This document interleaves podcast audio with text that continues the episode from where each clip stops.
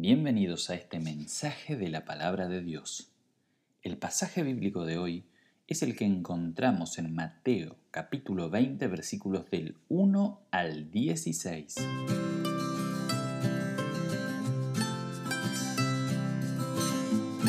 Los trabajadores temporales existen desde hace muchos años. Hay zonas en donde se requiere personal para tiempo de cosecha, por ejemplo, de frutas, verduras, café y otros productos. En muchos cultivos, la tecnología reemplazó la mano de obra humana, reemplazándola por maquinaria. Sin embargo, hay muchos cultivos que aún al día de hoy requieren mano de obra humana. La parábola de hoy, la que encontramos en Mateo veinte, versículos uno al dieciséis, trata sobre un agricultor y la contratación de trabajadores temporales para el trabajo en su viñedo. La parábola de hoy, que encontramos en Mateo veinte, uno al dieciséis, trata sobre un agricultor y la contratación de trabajadores temporales para servir en su viñedo. Él salió a buscar personal en diferentes momentos del día y pagó a cada uno conforme lo acordado. Y eso causó cierta indignación. Es bueno recordar que las parábolas son una historia ficticia contada para transmitir una enseñanza. Jesús hacía uso frecuente de parábolas para enseñar a sus discípulos y al pueblo.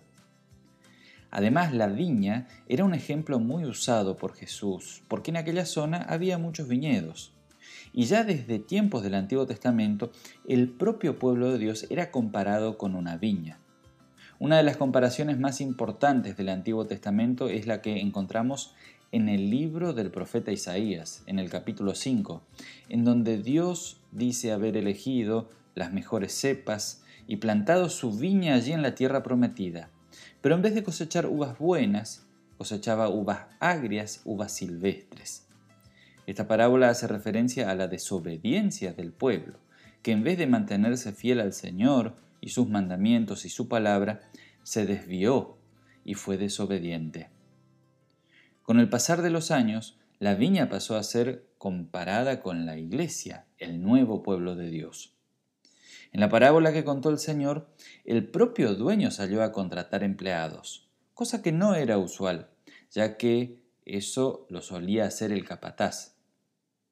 Este detalle indica el interés y el amor que tenía el amo por su viña.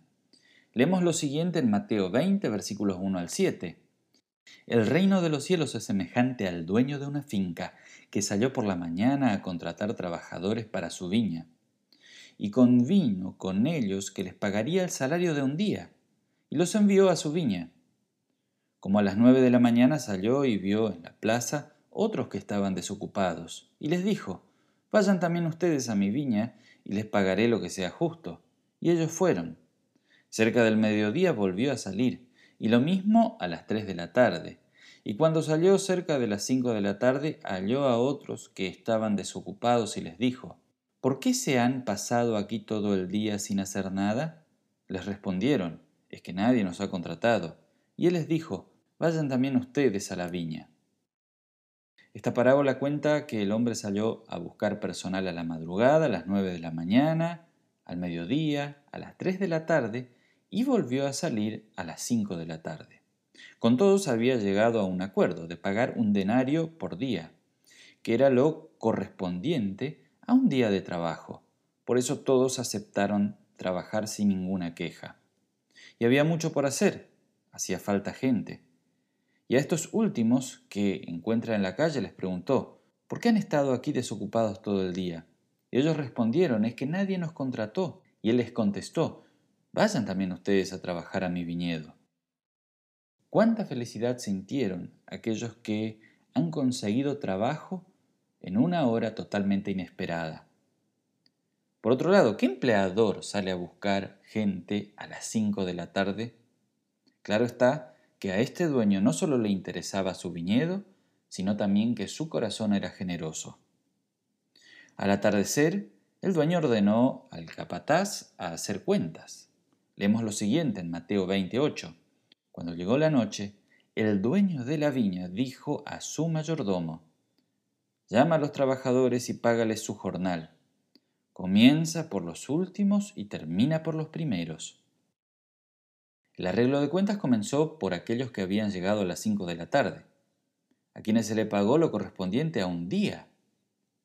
Esto generó expectativa por aquellos que fueron contratados a la mañana y a la madrugada. Pensaron que iban a cobrar más. Si nosotros estaríamos entre estos trabajadores, hubiéramos esperado lo mismo. Pero ellos, sin embargo, recibieron lo acordado, recibieron un denario. Y eso causó disgusto y quejas. Leemos lo siguiente en Mateo veinte doce. Usted los ha tratado como a nosotros, que hemos soportado el peso del trabajo y el calor del día. La respuesta del propietario fue contundente. Amigo, no estoy cometiendo ninguna injusticia contigo.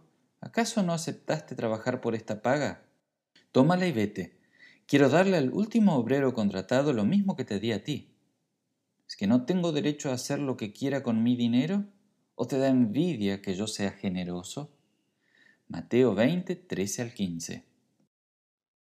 El amo es fiel y cumple lo que promete, mantiene su palabra. Todos llegan por el llamado del amo generoso que los salió a buscar.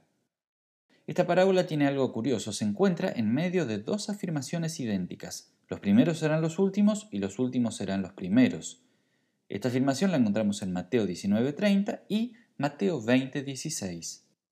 Y esta sección del libro de Mateo, al final del capítulo veinte, concluye con el pedido que hace la madre de dos discípulos de Jesús, Santiago y Juan.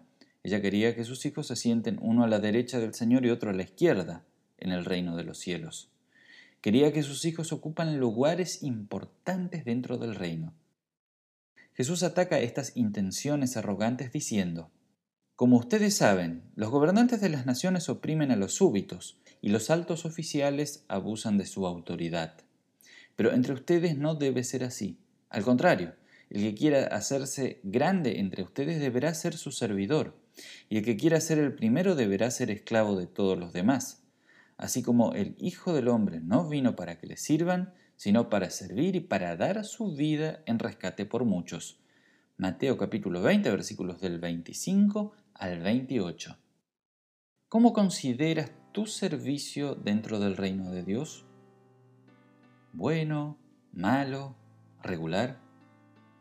¿O acaso eres de los que dice, soy oyente nada más? Déjame decirte que no existen los oyentes en la verdadera iglesia. Un cristiano no puede no servir. El cristiano sirve, haciendo buenas acciones, sometiéndose a la palabra de Dios, viviendo conforme a la palabra.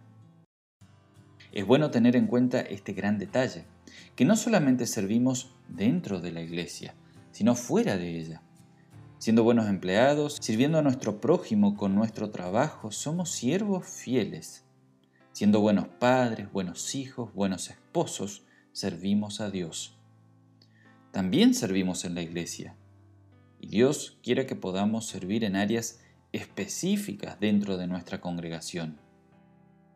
Pero la pregunta es, ya sea dentro o fuera de la iglesia, ¿con qué ánimo servimos? Servir a Dios de mala manera es contraproducente. A veces nos frustra no ver los frutos de nuestro servicio, pero no debemos perder de vista la realidad de que el reino no es nuestro, sino el reino de Dios. El centro del reino y lo más importante no somos nosotros, sino Dios, quien nos llamó desde la oscuridad del pecado a una vida a su servicio. Cuanto más nos miramos a nosotros y nuestro servicio y las cosas que hicimos o hacemos, terminaremos sirviéndonos a nosotros mismos. Y eso produce desgano y fatiga y realmente no es el verdadero servicio dentro del reino. A cada uno nos llamó el mismo amo, el mismo Señor, y a muchos de nosotros nos llamó a edad temprana, en el día de nuestro bautismo. Y la respuesta a ese llamado a veces se demora y comenzamos a servir tarde. Y muchos, ya sea por ignorancia o rebeldía, hacen oídos sordos a este llamado al servicio y prefieren seguir sus propios trabajos lejos del reino. Muchos sirven a Dios esperando algo a cambio, ya sea prosperidad, éxito o un estatus especial. Muchos asisten incluso a los cultos divinos o a los servicios como si fuera un sacrificio o un gran servicio que sirven a Dios, siendo que en realidad en el culto Dios es quien viene y nos sirve con su palabra, con su perdón, con su misericordia, para que luego nosotros podamos servir con alegría. ¿Qué paga merecemos nosotros? Si Dios nos pagaría por nuestro servicio, por nuestras acciones, nuestro saldo sería negativo en vez de positivo. Estamos en deuda con Dios por nuestra maldad y pecado. Dios no solamente nos ve cuando estamos en la iglesia o cuando hacemos buena letra o nos portamos bien. También nos ve cuando comenzamos a hablar mal de los demás. Incluso conoce los pensamientos e intenciones de nuestro corazón, los cuales muchas veces deben avergonzarnos. Por nuestros pecados y nuestra maldad no merecemos más que condenación. Estamos en deuda con Dios. Por eso mismo, y para que lo recordemos siempre, Jesús nos enseña a orar diciendo: perdona nuestras deudas, así como nosotros perdonamos a nuestros deudores. Desde el día en el que el Señor nos llamó por su Evangelio y nos dio la fe, acordó darnos lo justo, la salvación. Nos halló sin destino, sin hogar, sin pertenencia, y nos halló en la calle, bajo el poder del enemigo el diablo. Y por gracia y misericordia nos puso en su reino y nos llamó a su servicio para que seamos suyos. Salvó nuestra alma. No le interesa solamente su reino, sino que le interesan también aquellos que están fuera de él, como esos hombres que estaban a las cinco de la tarde sin trabajo. Esta imagen del dueño de la viña buscando a trabajadores es la imagen de Dios buscando a los perdidos para incluirlos dentro de su reino. Y la parábola concluye de la siguiente manera. Amigo, no estoy cometiendo ninguna injusticia contigo, respondió el dueño de la finca. ¿Acaso no aceptaste trabajar por esta paga? Tómala y vete. Quiero darle al último obrero contratado lo mismo que te di a ti. ¿Es que no tengo yo derecho a hacer lo que quiera con mi dinero? ¿O te da envidia que yo sea generoso? Esta parábola contrapone el egoísmo y la generosidad. El egoísmo del ser humano, de querer más de lo que le corresponde, y la generosidad de Dios, de dar inmerecidamente su gracia. ¿Qué sería de nuestra vida si no fuera por la generosidad de Dios? Pongámonos a pensar y miremos cuán generoso ha sido Dios con todos nosotros. Cuántas bendiciones nos ha dado sin que lo merezcamos. ¿Cómo respondemos a tanta generosidad? Siendo generosos.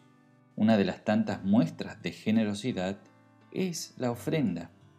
Nuestras ofrendas no son más que una muestra de nuestra gratitud a Dios por todo lo que Él nos da. Si todos los miembros de la iglesia fueran realmente generosos, la iglesia no sabría qué hacer con tantos fondos. Lo interesante que no es solo esta parábola que habla de la generosidad de los hijos de Dios. Muchos textos hablan de esto. Segunda Corintios nueve siete dice: cada uno debe dar según lo que haya decidido en su corazón, no de mala gana ni por obligación, porque Dios ama al que da con alegría. Dios nos guíe y nos acompañe a que nuestro servicio en el reino sea un servicio de agradecimiento y generosidad. Así también Dios nos llama a servirlo a Él con mucha alegría, a través del apóstol Pablo, en Filipenses capítulo cuatro, versículos del cuatro al siete. Regocíjense en el Señor siempre. Y otra vez digo, regocíjense. Que la gentileza de ustedes sea conocida por todos los hombres. El Señor está cerca. No se preocupen por nada. Que sus peticiones sean conocidas delante de Dios en toda oración y ruego y con acción de gracias. Y que la paz de Dios, que sobrepasa todo entendimiento, guarde sus corazones y pensamientos en Cristo Jesús.